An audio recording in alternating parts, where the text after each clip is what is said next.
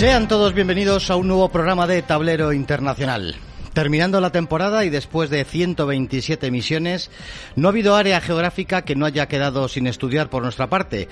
Un análisis que hemos realizado casi país por país, del Ártico al Antártico, del Pacífico al Índico, de Alaska a Australia. Pues bien, acercándonos al final de este proyecto que es tablero internacional, o al menos tal y como lo hemos conocido, hemos reparado en que aún nos quedaba diseccionar ante nuestros micrófonos un país que, pese a su exigua dimensión, tiene una trascendencia capital en estos mundos de la geopolítica y que a menudo es obviado y recluido al olvido, el Vaticano, el Estado de la Ciudad del Vaticano. Para ello eh, contamos con una persona que fue una de las patas en las que se sustentaba este programa y quien eh, no en vano dio nombre al mismo, el periodista Iván de Vargas, que espero que esté al teléfono ya. Iván, buenas tardes, ¿estás ahí?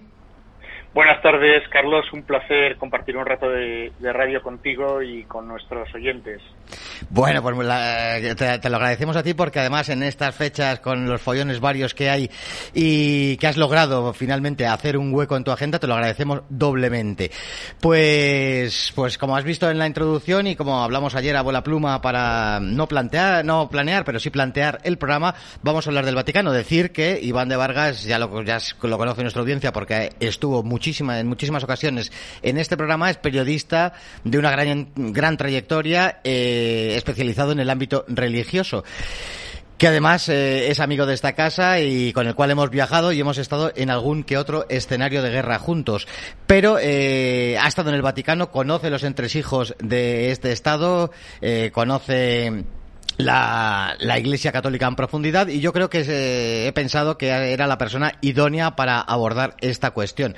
Eh, ¿Por dónde empezar, Iván? Porque, bueno, pues quizá por, por cuestiones históricas, eh, por cuestiones geográficas, que da para poco lo geográfico, lógicamente. Bueno, mira, yo si quieres podría hacer una primera introducción hmm. contando algunos datos eh, básicos sobre el Vaticano. Hmm. Eh, para, para dibujar el para dibujar el escenario. Y, bueno pues vamos vamos comentando si quieres distintos aspectos más operativos sobre el tema de mm. diplomacia sobre la geopolítica el, papel que, que, ocupa bueno pues en el marco en el marco internacional eh, la Santa Sede no el Estado de la Ciudad del Vaticano. Mm. eh, dar datos curiosos quizás no o sea, yo no sé si nuestra audiencia habrá reparado en que eh, el Estado de la Ciudad del Vaticano eh, es una monarquía, es la única monarquía absolutista del mundo eh, cuyo líder es elegido por sufragio. Votan los cardenales para elegirlo, el monarca es el Papa, ¿no? Y tienen que votar los cardenales que son menores de 80 años. Mm. Este, el proceso de elección es bastante curioso se llama cónclave, ¿no? Hmm. Porque los cardenales se encierran eh, en una habitación cerca de la capilla Sixtina eh, y ahí es donde ahí es donde deliberan, donde rezan, donde toman la decisión para elegir a este monarca absoluto. Hmm. Eh, digo que es un monarca absoluto porque el Papa concentra el poder ejecutivo, legislativo y judicial. Eh, decías en la introducción que es un país muy pequeño. Eh, eh, las, las, fronteras de este país están delimitadas por una muralla, eh, una muralla que rodea la ciudad del Estado del Vaticano. Y esta muralla es conocida como las murallas leoninas, porque fue el Papa León IV el que mandó construirlas. y bueno, y luego también está delimitado por las dos columnatas que rodean la Plaza de San Pedro, que todos nuestros oyentes seguro que tienen en mente, hmm. y, que están unidas en la parte exterior por una línea eh, de, travertino eh, en el pavimento, y que es lo que delimita el, territorio de la ciudad. Hmm. Luego, además, eh, y esta es una peculiaridad también del Estado de la Ciudad del Vaticano, es que su, su jurisdicción se extiende a otros lugares de Roma, como por ejemplo el Palacio de Castel Gandolfo, o la Basílica de San Juan de Letrán, de San Pablo Extramuros y Santa María la Mayor. Es decir, eh, eh, esto eh, viene denominado técnicamente como territorios extraterritoriales, o sea, extraterritoriales del Vaticano. bueno, es importante también, yo creo decir, pues que como Estado se constituye fruto de la firma de, un tratado, el conocido como Tratado de Letrán, eh, firmado entre la Santa Sede e Italia el 21 de febrero de 1929. Ahí se, establecieron precisamente también todas estas eh, categorías para, eh, para definir los terrenos, el tema de los inmuebles, porque digamos que las posesiones de la Ciudad del Vaticano son, son grandes y tienen mucha relación también con el poder temporal ¿no? de los papas. ¿no? Entonces, eh, bueno, ahí se, establecieron tres categorías para los inmuebles y para los terrenos, ¿no? A la primera categoría, eh, eh, que, pertenece a la ciudad del, Vaticano y que tiene una prerrogativa de Estado libre, ¿no? Y en la que el Estado italiano, pues, no tiene intervención ninguna, ¿no? Hmm. La, la, segunda categoría comprende, entre otros, pues, como había dicho, el Palacio de Letrán, la Basílica de San Juan de San Juan, la Basílica de Santa María Mayor, eh, eh, una Basílica de Santa María Mayor que eh, recomiendo a nuestros oyentes que vayan a visitar, tiene un palacio anexo maravilloso, la Basílica de San Pablo también con ese edificio contiguo, las villas de Castel Gandolfo, los edificios del Colegio de Propaganda FIDE, hay son, son una serie de, edificios, la Universidad Gregoriana, el Instituto Bíblico, todos estos bueno, pues forman parte de la segunda categoría eh, una, eh, eh, una, una categoría, como decía, extraterritorial. ¿no? Y, y, luego hay otra otra cuestión bastante simpática que yo creo que merece la pena también que digamos y que contemos que es, es una anécdota, ¿no? Y es que se trata de un país sin mar, pero gracias a la Declaración de Barcelona de 1921, pues el Vaticano tiene derecho a navegar con barcos propios que onden con la bandera pontificia. Bueno, es, es una prerrogativa eh, que en ningún caso el Estado Vaticano ha ejercido. O sea, no ha ejercido este derecho, pero, pero sigue reflejado en la página web del Estado Vaticano, ¿no? Eh, bueno, eh, otra cuestión, ¿no? La ciudadanía vaticana. Quizás la gente nos pregunte sobre la ciudadanía vaticana. No, no se hereda Y, no se adquiere al nacer dentro de los muros del Estado Mm. solo se obtiene a través del servicio prestado a la Iglesia Católica. ¿no? Mm. En este sentido, pues son ciudadanos vaticanos, los cardenales, eh, los miembros de las representaciones pontificias, los laicos que trabajan allí y los guardias suizos. ¿no? Mm. Y en total no estamos hablando de más de unas 450 personas aproximadamente. Eh, bueno, eh, por supuesto, esta ha sido la, residencia del sumo pontífice de la Iglesia Universal eh, eh, aunque a partir de 1309, como sabemos, y durante más de un siglo, la sede papal se trasladó a Aviñón. ¿no? Esta, esta es una, una historia también eh, interesante para conocer. ¿no? Bueno, eh, voy terminando ya en esta pequeñña introducción. No, es muy interesante. Lo, interesante. Lo interesante también es que puedan surgir preguntas. Mm. Pero la ciudad tiene su propia moneda de curso legal, que es el euro vaticano. Mm el Vaticano la acuña en Italia y, lo hace hasta un máximo de un millón de euros al año. También emite sus propios sellos, edita su propio periódico, el periódico ¿no? el Observatorio Romano, y desde Radio Vaticana emite para todo el mundo programas en diversas lenguas. ¿no? Incluso tiene matrículas de coche propia. Eh, son eh, con la letra SVC, eh, para los automóviles que son propiedad del Estado, y CV para los de procedencia externa. Hmm. Eh, la ciudad del Vaticano también cuenta con su ejército y policía. Hmm. su ejército es la Gendarmería y la Guardia Suiza, ¿no? Está, y, bueno, todos, todos, todos tenemos en, nuestro imaginario, todos eh, recordamos el uniforme de la Guardia Suiza, muy característico, ¿no? Que tiene el diseño de Miguel Ángel, ¿no? Sí. La Guardia Suiza que eh, vela por la seguridad del sumo pontífice y del Estado, ¿no? Y bueno, como cualquier país, también la Ciudad del Vaticano tiene su propia bandera y escudo. Hmm. Eh, para quien no conozca el escudo, pues es en un campo rojo las llaves de San Pedro de oro y plato y están cruzadas bajo la tiara papal, ¿no? Hmm. Y, bueno, es, es, muy simpático porque como todas las banderas de cada país, pues tiene su diseño oficial, sus proporciones, eh, o sea, tiene que ser una bandera cuadrada. Eh, bueno, nada, esto yo creo que, que, todo el mundo lo tiene presente, sabe que la bandera es carmesí, antes era carmesí y amarilla y ahora es blanca y, amarilla. quien, quien se encargó de diseñar esta bandera fue el Papa Pío VII y luego pidió que se cambiara en el 1808 hmm. eh, eh, porque porque era utilizado los colores eh, eran utilizados por las tropas italianas al servicio de Napoleón. Claro cuando cuando se estableció cuando se estableció las insignias digamos de la ciudad del Vaticano se quería recordar a los colores de la Roma imperial no hmm. Ese carmesí y amarillo, que son colores de la Roma Imperial, pero bueno, como digo, fueron luego cambiados. ¿no? Y, y, bueno, ¿qué más podría decir? El himno, el himno oficial del país, que es la marcha pontificia eh, eh, de eh, un compositor francés que es conocido por su Ave María y también por ser el autor de, la música de la ópera Fausto.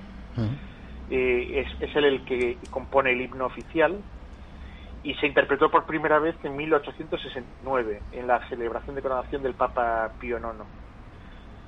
Más, más adelante otro Pío, el Pío XII, estableció en 1949 la sustitución de este himno por la marcha triunfal de Hallmayr, mm. que es de tono un poquito más religioso.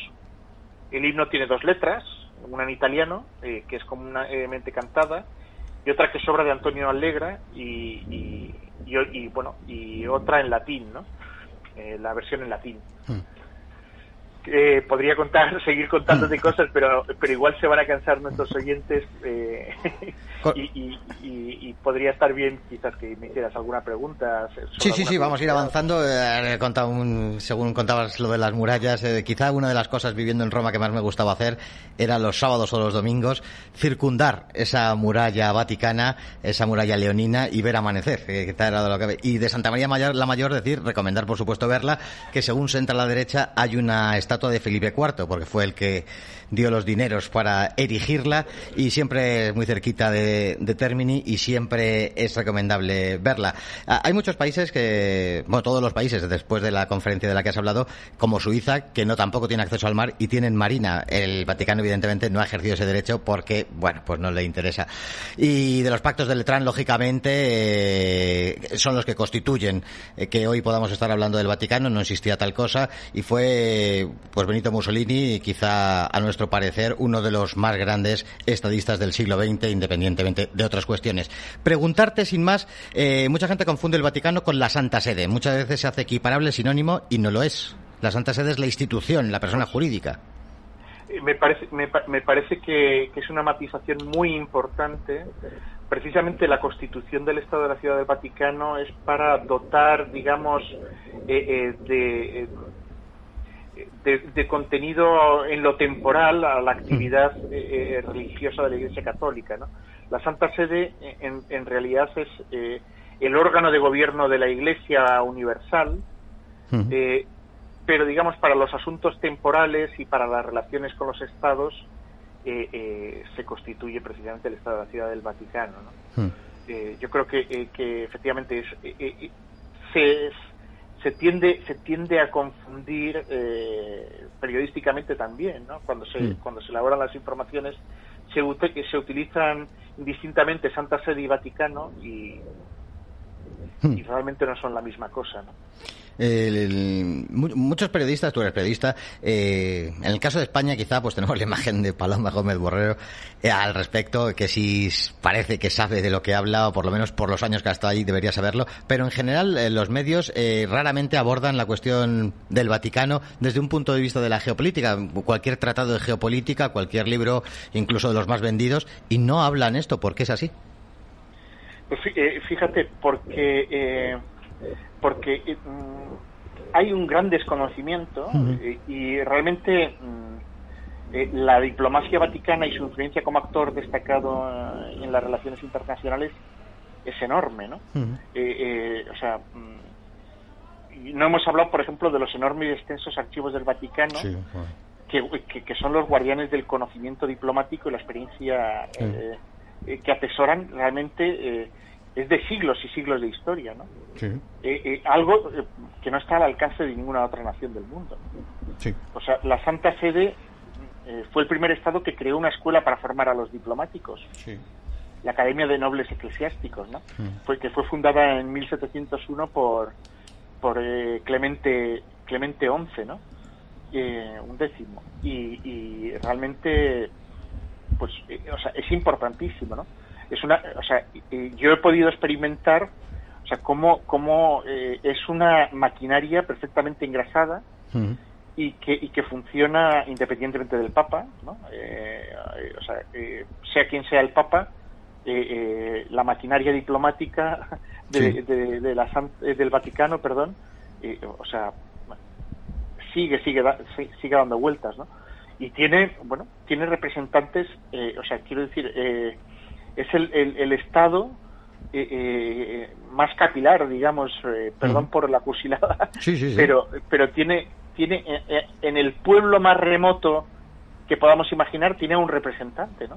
O sea, allí donde hay un misionero, allí donde hay un sacerdote, allí donde, o sea, bueno, pues hay una persona que está ejerciendo en representación eh, de la Iglesia Católica y, que, y, que está eh, abasteciendo de información eh, o que está relacionándose con las autoridades o que mm, realmente es, es, asombroso, ¿no? Y, quizás la gente no haya reparado precisamente la importancia. Yo puedo contar anécdotas, bueno, las puedes contar tú también, Carlos, ¿no? Anécdotas sobre la influencia que tiene que tiene que tiene la Iglesia, ¿no?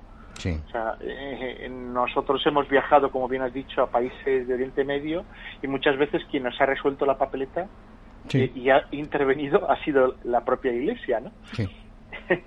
consiguiéndonos autorizaciones o consiguiéndonos precisamente por también por esa influencia digamos en el orden de lo temporal no hmm. solo en lo religioso no entonces a mí me parece que es una es una auténtica pena que no se tenga que no se tenga en cuenta no eh, porque, bueno, hemos hablado de la diplomacia, ¿no? Hmm. Quizás hay que explicar quiénes son los diplomáticos. Eh, ya lo he mencionado, pero son, son sacerdotes.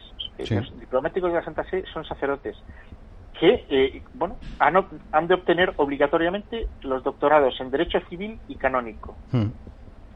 Y que, y que prosiguen siempre sus estudios en las facultades romanas y luego, bueno, en, eh, en, la academia en la academia pontificia donde adquieren unas destrezas impresionantes siempre se ha hablado eh, de la diplomacia vaticana eh, como como una diploma bueno como, como incluso como expresión no como sí sí sí la, semana pasada hicimos un programa de, acerca de los servicios de inteligencia y vino una persona avezada en el asunto y le pregunté precisamente, estuvimos hablando de esto, de cómo ah, hubo un importante, un alto cargo del KGB que reconocía que los mejores y más efectivos servicios de inteligencia eran los vaticanos. Bueno, te puedo contar, al respecto te puedo contar, hasta hace muy poco el responsable eh, de la seguridad y de la inteligencia del Vaticano era eh, Gianni. Eh, mm. Jan, perdón, eh, o ahora se, me ha ido un poquito tal, que ha sido, bueno, ha, renunciado. Sí. Eh, él, se él se encargó de todo el sistema moderno actual que utiliza eh, la Santa Sede y, contó con el asesoramiento bueno, pues del Mossad de, Israel, ¿no? Sí. que es quien le ha dotado de bastante tecnología a la ciudad del Vaticano. Hmm para todos los temas de seguimiento, se hacen barridos constantemente, se hace, o sea, eh, realmente es bastante impresionante los medios técnicos y, bueno y, las capacidades ¿no? que tiene que tiene la seguridad de, la ciudad del Vaticano. Eh, era Domenico Gianni. Domenico Gianni, sí, he dicho bien Gianni, el, apellido creo que lo he dicho bien, ¿no? Gianni, eso es. Gianni, Gianni, Domenico Gianni, eso es. Me estabas haciendo recordar que un día... Sí, bueno, o sea, es que, es que lo, lo, conozco, lo conozco... En persona. Eh, en persona, o mm. sea, eh, un señor calvo que estaba siempre al lado Yo no lo conozco en persona. muy calvo, muy calvo, y, y pero con una, con, una capacidad de trabajo sorprendente, impresionante, ¿no? Un día crucé la, plaza, se para Roma por, en la plaza de San Pedro por una línea blanca, pero hay unos controles en determinadas circunstancias, en una de esas entré yo, y la verdad es que pasé el control con cosas que no se pueden pasar en una frontera, y estoy hablando de, bueno, da igual, no de sustancias raras, por supuesto que no, sino de objetos que, eh, que no se pueden portar por la calle, y, y pasé el control, o sea que también tiene sus fallos de seguridad. Eh, es, es, igual, era una, anécdota. hay mucha gente que, que critica eh, la, la, acción de, de, la Santa Sede, esa mundaneidad de, de, de la Santa Sede. Eh, estamos, estoy pensando en cuestiones de la banca, por ejemplo, cómo se vio inmerso la Santa Sede en cuestiones muy oscuras referentes a la banca. Sí, sí, eh, la banca, bueno, la, conocida como Banca Vaticana, eh, que eh, su nombre técnico es IOR, Instituto de, las Obras de la Religión, ciertamente ha estado vinculada a, casos de corrupción y a situaciones precisamente no muy no muy católicas, para decirlo de una forma. Mm, bueno, con, con la llegada con la llegada de los últimos papas se ha intentado se ha intentado corregir esta situación. Eh, me consta eh, eh, me consta que se ha encargado una auditoría muy seria. Y, recientemente se han cancelado 14.000 cuentas de evasores fiscales italianos que tenían sus dineros y su siempre se siempre se ha vinculado efectivamente el, IOR a, actividades ilícitas o al blanqueo de capitales de la mafia eh, etcétera no hmm. eh, bueno poco poco a poco eh, no le ha quedado más remedio que ir ajustándose a los estándares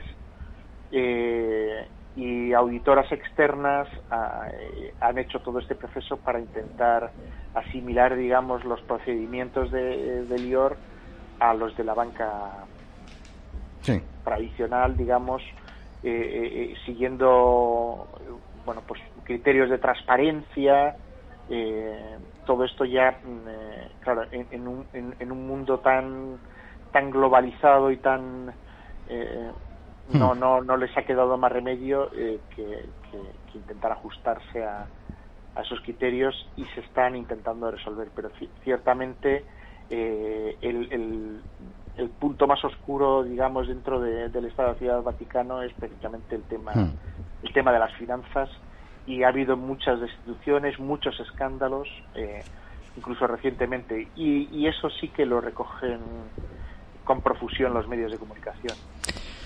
Eh, eh, hay gente que odia, yo creo que tienen un odio a todo lo religioso y omiten, eh, por ejemplo, la enorme labor cultural de la Iglesia en la historia. Estaba viendo el otro día una serie anodina y absurda y decían, hombre, la Iglesia apoya la cultura. Hombre, la Iglesia es la creadora de las universidades. Sin la acción de la Iglesia de los monasterios en la Edad Media no nos hubiera llegado grandísima parte del saber clásico, por no hablar de la labor social. Eh, ¿Tú crees que, bueno, es una pregunta que se contesta solo, pero que quería saber tu opinión y que la dijeras de tu boca, eh, ¿por qué ese odio, ese odium fidei, ese odio a la Iglesia que mm, anula cualquier posibilidad de que la Iglesia tenga algo bueno y en cuestiones culturales o sociales las tiene de primer orden?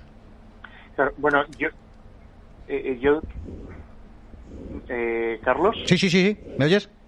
Sí, es que de repente ah. se ha perdido la comunicación, pero no, eh, comentarte, eh, claro, yo voy a hablar, eh, como sabes, soy una persona de fe, pero voy a intentar dar un, un, criterio para que se entienda, digamos. Em, la Iglesia, como institución religiosa, cumple también una labor social y una labor que a veces es molesta, digamos, para los poderosos, eh, para la gente, la gente a la que le molesta, por ejemplo, eh, estoy hablando de estados totalitarios, etcétera, que le molesta que, por ejemplo, eh, el mensaje de la Iglesia dote de dignidad a, a, las personas. Estoy pensando, por ejemplo, en el caso de la India, donde hay, hay ocho estados donde no te puedes convertir al cristianismo el cristianismo, eh, eh, claro, lucha contra, contra el sistema de castas, eh, y quienes se están convirtiendo muchas veces a, la Iglesia católica eh, o como cristianos son precisamente la, la, casta de los intocables, los adivasi, etcétera. Eh, claro, cuando tú recibes el mensaje del Evangelio, o sea, te conviertes conscientemente en que, en que eres una persona que tienes una dignidad, entonces esto te, te, empuja a progresar y, esto va contra los intereses pues eso de, quien eh, quiere por ejemplo un sistema de castas es por poner un ejemplo gráfico para que se pueda entender no eh, eh, o sea he dicho una cosa que yo creo que es una palabra que, que no me gusta especialmente porque ha sido desvirtuada hmm. pero ciertamente la, labor de la iglesia genera progreso hmm. hace progresar a la, y, y hay mucha gente que no tiene interés en que, en, que los más desfavorecidos, en que los más eh, eh, progresen, porque, porque conviene que estén bajo el yugo o, bajo la bota, ¿no? Eh, de quienes tienen intereses espúreos y tienen en, mm. este sentido. Luego hay, hay otro aspecto, ¿no? En Occidente, en, en Occidente, claro, Occidente está, está secularizado completamente, eh, cuando hablo de secularización mm, me refiero a que se queda exclusivamente en las cuestiones materiales y, no, trasciende. ¿no? Eh, eh, Occidente ha perdido, digamos, su identidad que, le configuró, los principios y los valores que configuraron a Occidente, ¿no? que, están estrechamente relacionados con, el cristianismo. Entonces se queda, pues eso, en el, en el mm. poder, en el dinero, en, la, en todo este tipo de cuestiones.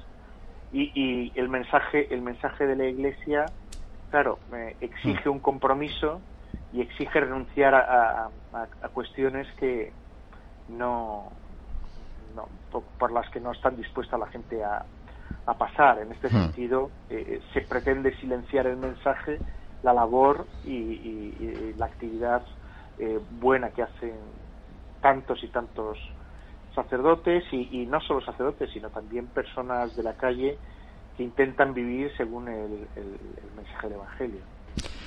Eh, perfectamente.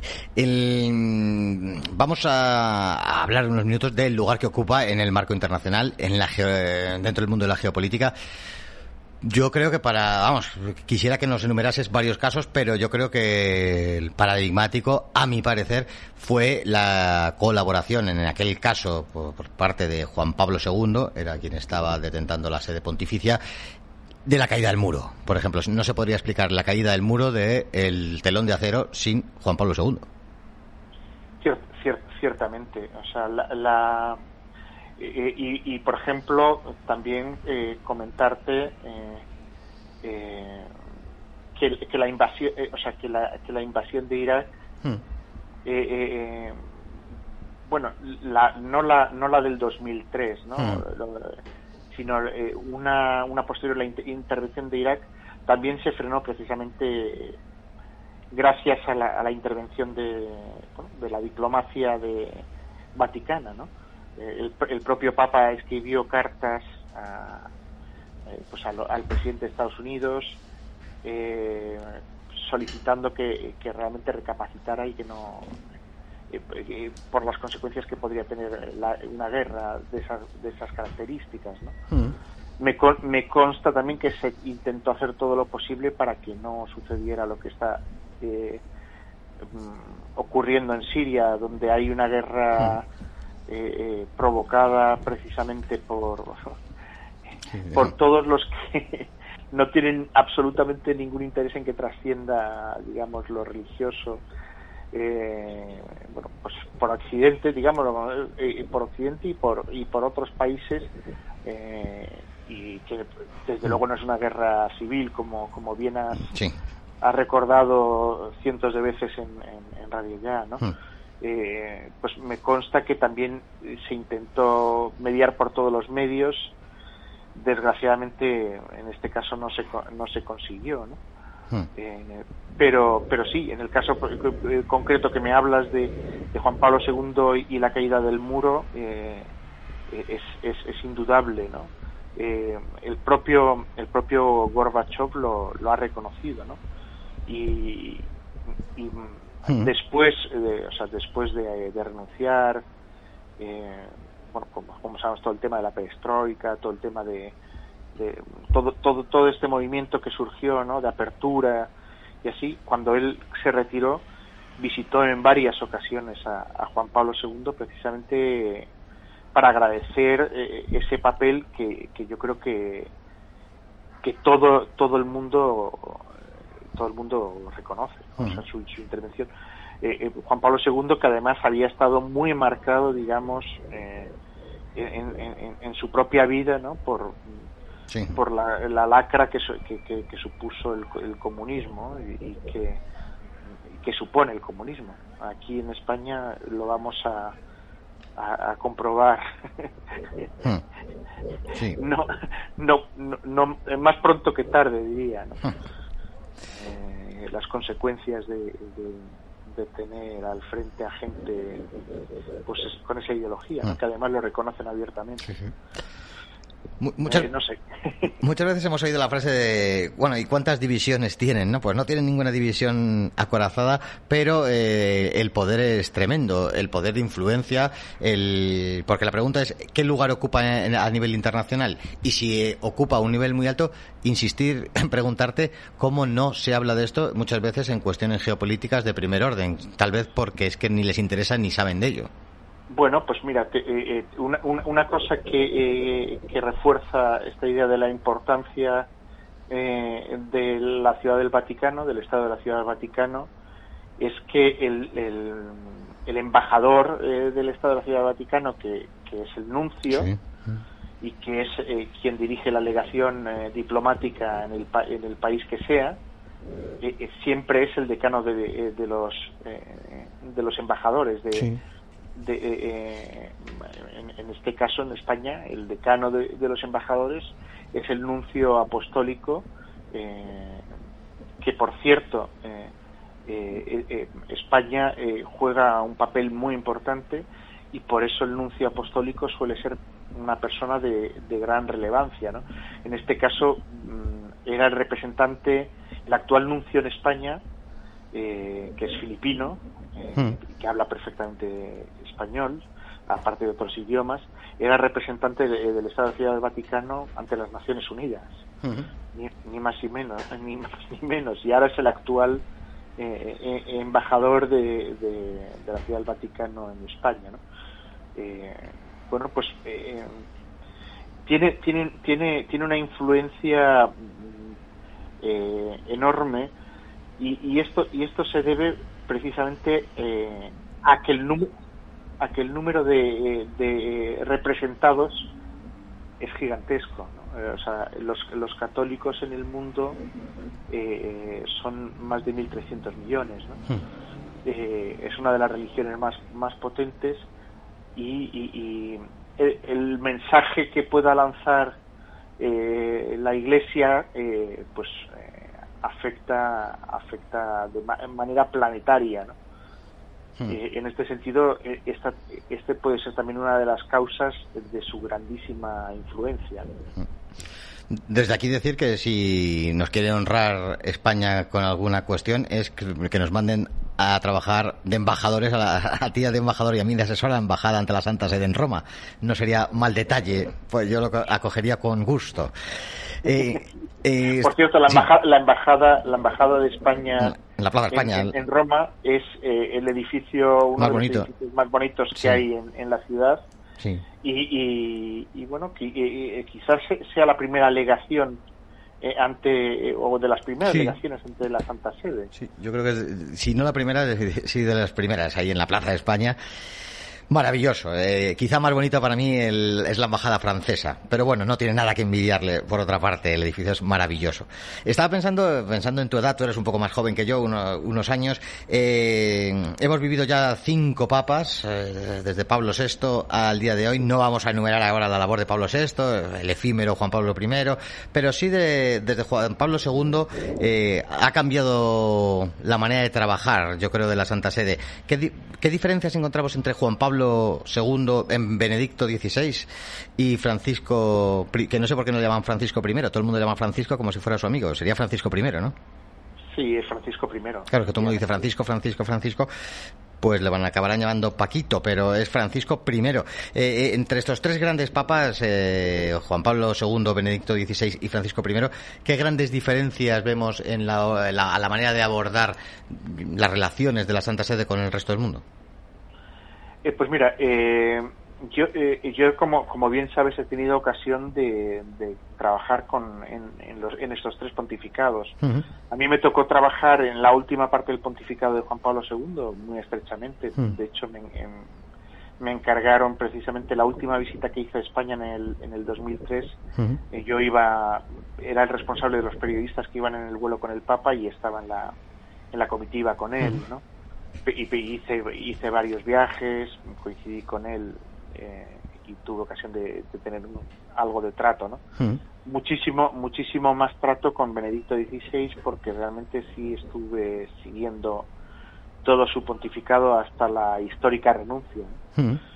Y con, con, con, el Papa Francisco I, eh, sí, o sea, estuve en el inicio de su pontificado, hice algún viaje, eh, estuve, coincidí con él en Asís, pude saludarle y y, estuve fundamentalmente donde más cerca estuve fue en, su visita a Tierra Santa, eh, en Jordania y, bueno, pues en Israel y en Palestina, ¿no? Eh, diferencias eh, en, cuanto a la Juan Pablo II se rodeaba de, de magníficos colaboradores eh, y, y, que se dejaba aconsejar, pero era él el que tomaba las decisiones. ¿no? Hmm. Marcaba. Es verdad que en la última etapa, eh, debido a la enfermedad, bueno, pues realmente eh, eh, las personas que estaban cerca, cerca de él, de las que se fiaba, pues asumieron un poquito más de protagonismo. En el caso de Benedicto XVI, retomó, digamos, el control y el poder la, la curia, ¿no? Eh, él realmente no estaba, no, o sea, estaba demasiado, se le acusaba de estar demasiado recluido en el Palacio Pontificio y de no, o sea, y de tener las manos atadas, ¿no? A pesar de que él era un hombre de curia, ¿no? Eh, hmm. hemos de recordar que Benedicto XVI, Joseph Ratzinger, hmm. fue uno de los más estrechos colaboradores de Juan Pablo II hmm. y, y y bueno el, el teólogo de cabecera de, de, Juan Pablo II. Juan Pablo II era era un gran filósofo, eh, era un gran humanista, era un y, pero digamos que, que, el sustrato teológico y, y, los documentos más eh, pues llevan llevan desde luego el cuño de, de Joseph Ratzinger, del cardenal Joseph Ratzinger, después Benedicto XVI. Hmm. Benedicto XVI, que, eh, ha sido un papa muy desconocido hmm. y, que ganaba muchísimo en la distancia corta, o sea, tenía mm, o sea, un gran profesor, eh, eh, una persona con un gran sentido del humor, con una memoria prodigiosa, y, que, como digo, ganaba mucho en la distancia corta, pero eh, eh, una persona marcada por, por su historia, ¿no? Un, alemán, eh, un bávaro con, con, toda la, con todas las de la, con todas las consecuencias, ¿no? Y, el carácter bávaro, pues es, mm, bueno, así un poco más cerrado, más y quizás y, quizás pues mm, mm, esto condicionó también, ¿no? Su su forma de, de, actuar y, bueno el estar más pendiente de eh, digamos de, del gobierno espiritual eh, que, que, del gobierno temporal ¿no? de la iglesia hmm. eh, sí Francisco y, claro y Francisco Francisco es el que corta el bacalao ahora perdón por el término coloquial pero pero él no deja no deja no deja ningún fleco o sea todas, todas las decisiones importantes, eh, bueno, todas las decisiones las toma absolutamente él. O sea, eh, los aciertos y los errores eh, tienen que, tienen que, bueno, tiene que asumirlos él, ¿no? Hmm. Porque es él realmente el que está llevando el timón en todos los aspectos. Francisco I eh, es el primero que es jesuita, es el primero que es hispanoamericano, es argentino, y la progresía, el, mundo moderno, le aplaude desde el principio, curiosamente. Eh, cosa que era todo lo contrario a Juan Pablo II o Benedicto XVI, donde la progresía y las fuerzas del mundo moderno eh, les aborrecían profundamente. Si el enemigo te aplaude, es para hacérselo mirar, ¿no? yo creo que sí. no se puede estar o sea, no se puede poner una vela a Dios y otra al diablo. O sea, quiero decir, el querer contemporizar o dar gusto a todo el mundo es muy muy complicado, ¿no? Entonces, mm, yo la sensación que tengo es que eh, su deseo es el de agradar a todo el mundo y, claro, eso genera genera una situación muy complicada, ¿no? O sea, yo creo que la Iglesia está atravesando un momento muy muy difícil eh, en el que, bueno, eh, yo creo que se están formando bandos, eh, de, alguna forma. Eh, se puede hablar incluso de un, de un cisma encubierto, ¿no? que no se ha materializado o escenificado del todo, pero que, pero que de forma encubierta está en acto. ¿no? Hmm. digamos que, que, que muchos, muchos católicos están desconcertados hmm. y no católicos también, ¿no? O sea, gente con sentido común, gente eh, eh, em, que, que, bueno, pues que ve las cosas y, que desde la realidad, desde o sea, están un poco desconcertados porque hay gestos eh, que ciertamente son incomprensibles, ¿no? Hmm. o sea, em, se habla se habla de que Juan Pablo II era un papa de gestos eh, Benedicto XVI es un papa de palabras. Eh, eh, dicen algunos analistas dicen que, el Papa Francisco I ha querido recuperar esa cercanía que mm. caracterizaba también a Juan Pablo II, ¿no? ese, ese contacto con, con los fieles, con la gente, pero pero bueno, no Para mí tiene la cercanía de Torrebruno. Pero eh, eh, siguiendo la estela... es, un papa, es un papa también, quiere ser un papa de gestos, pero algunos gestos realmente son... En fin ya entiendes. querría ahondar en esta cuestión porque que hay una crisis religiosa, a nadie se le escapa y que viene de lejos. Eh, hay un descreimiento interno de la Iglesia y externo. Eh, la Iglesia se ha querido modernizar y hay cosas que no se tienen por qué modernizar. Esa modernización es una cosa coyuntural del momento y que será viejo dentro de 20 años. Y algunas veces hemos hablado y hemos estado presentes en donde altas jerarquías, a lo mejor no católicas, pero nos dicen que, que existe incluso apostasía dentro de la Iglesia católica. Eh, ¿Esto es así? Eh, no, ciertamente, eh, o sea, ciertamente, si hay algo que caracteriza a la Iglesia es la tradición. Es decir, o sea, esto forma parte del sustrato del ser católico, ¿no?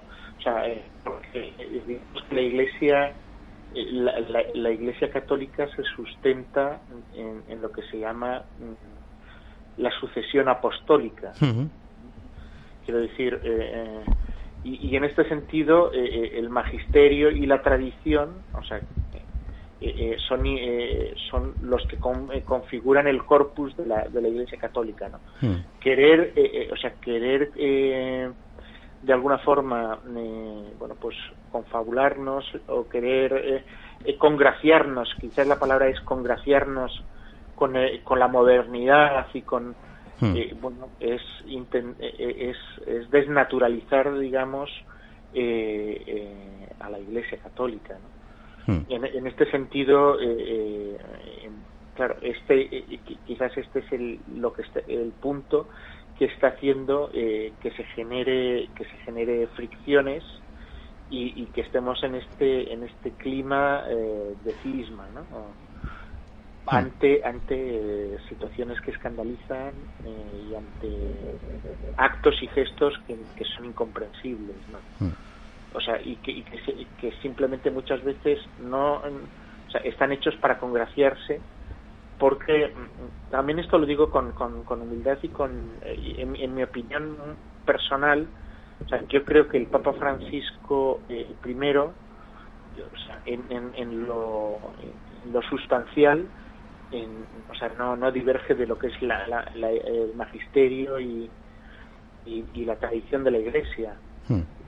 Pero, eh, pero ciertamente, eh, pero ciertamente, claro, hay, hay gestos, actitudes, eh, claro, que desdicen, ¿no? Que desdicen y, y, que crean confusión, generan confusión. yo creo que el clima, el clima actual es un clima de confusión. Hmm. Eh, en este sentido, pues claro, de ahí apostasías, de ahí eh, alejamientos, eh, de ahí, pues eso, incluso, incluso, pues situaciones, pues de hostilidad, digamos, mm. hacia hacia la figura del, de, la, de la cabeza de la Iglesia mm. y, y de quienes le rodean, ¿no? Eh, como mi reino no es de este mundo, eh, yo sí podré decir que incluso recordar aquellas palabras de el humo del infierno ha entrado en, la iglesia, ¿no? no, no, eso es, eso es, eso es innegable, quiero decir.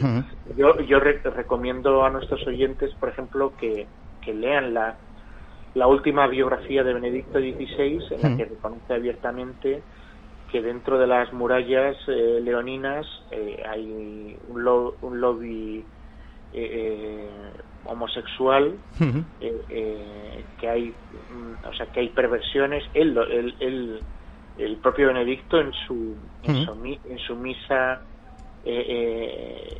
bueno, en la que en, la que asume la cátedra de Pedro no eh, habla, ¿no?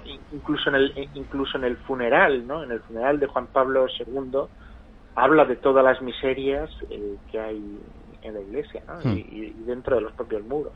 Hmm. esto esto no nos tiene que escandalizar eh, y hay que decirlo abiertamente. Quiero decir, yo soy, como, como he dicho, o sea, soy una persona de fe, pero pero me llevo a la verdad, ¿no? Hmm. Y, y, y, esta es la verdad. O sea, quiero decir, hay pecado, en, la iglesia hay mucho pecado. Eh, hemos, hemos tenido que, vivir situaciones muy, muy deplorables, ¿no?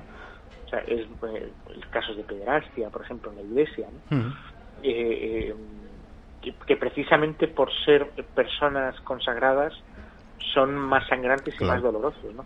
Es verdad que la pederastia se da en, todos los ámbitos, eh, quiero decir, hay abogados, hay mm. profesores, hay pero que, personas consagradas eh, actúen de una forma tan execrable, aunque solo fuera un único sacerdote, ya es ya el que lo hubiera cometido, y aunque solo hubiera sido un caso, eh, ya o sea, es totalmente denunciable, reprobable, abominable, o sea, demoníaco, no sé cómo, cómo o sea, adjetivarlo, ¿no? Y, bueno, desgraciadamente, eh, bueno, pues eh, cada vez surgen más casos. Insisto, no, no, no, la Iglesia no, no es, digamos, la institución que más eh, tenga este problema, pero sí es la institución a la que se le debería de exigir un mayor cuidado, por, por su forma, por, por la labor que hace y por pero el tipo de institución que es. Yo sí querría decir dos cosas de la pederastia. Uno, que bueno, nos han bombardeado hasta la saciedad, poco menos que hacer sinónimo de sacerdote pederasta, y decir dos cosas. Seguramente hay tan, el porcentaje de pederastas sacerdotes sea el mismo que el de farmacéuticos o bomberos. Y segundo, que para ser pederasta. incluso, incluso menos, fíjate, o sea, hay, hay una investigación. Hay, hay, una vamos hay una investigación porque todos los casos tienen que pasar por sí eh, por doctrina de la fe.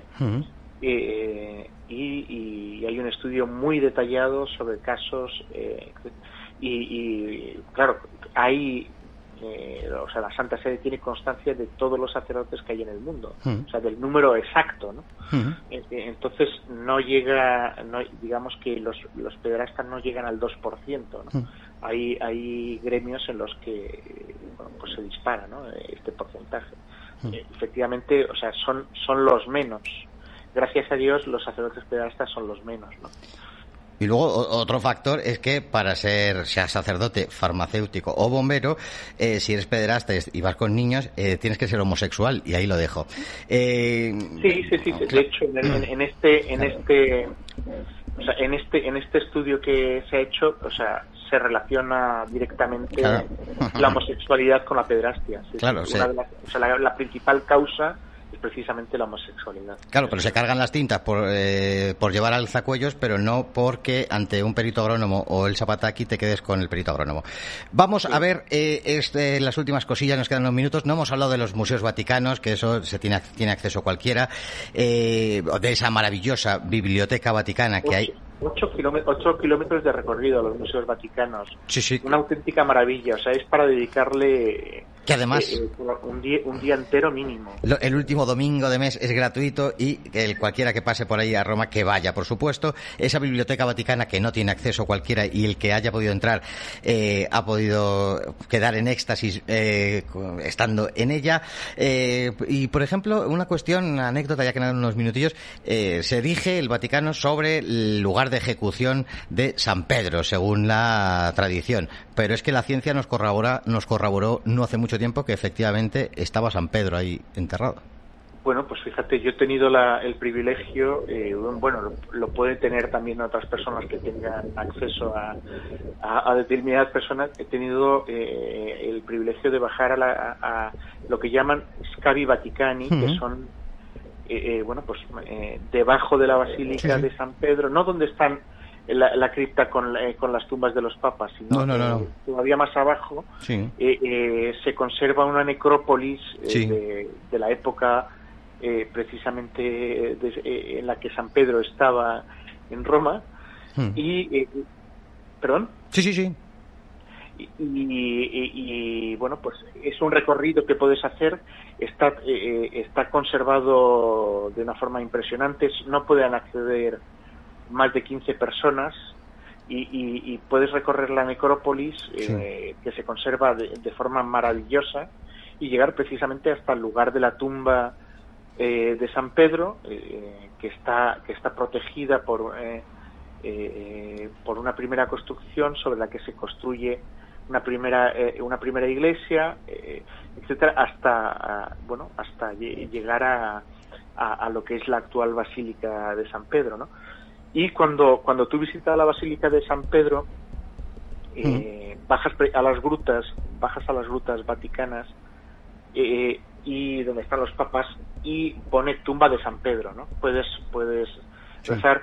Hay un arca, hay un arca precisamente, está debajo del altar mayor de la basílica, hay un arca que ahí es donde se conservan los palios. La gente se cree que en esa arca están los restos de San Pedro, no los restos de San Pedro están detrás eh, de la lámina de mármol hmm. eh, eh, y, dan a esta necrópolis que, como digo, se puede, se puede visitar. Y hay una lamparita encendida que señala exactamente el lugar, el, lugar donde está la tumba de San Pedro. Hmm.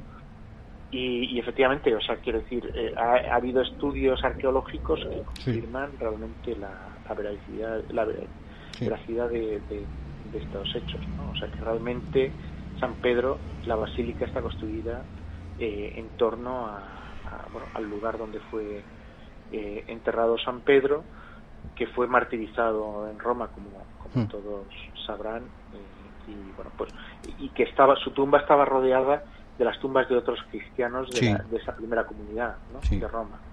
Eso es lo que dio la pista. Había alguna, alguna tumba en donde ponía que rogaba por las almas de las personas que estamos enterrados al lado tuyo de Pedro.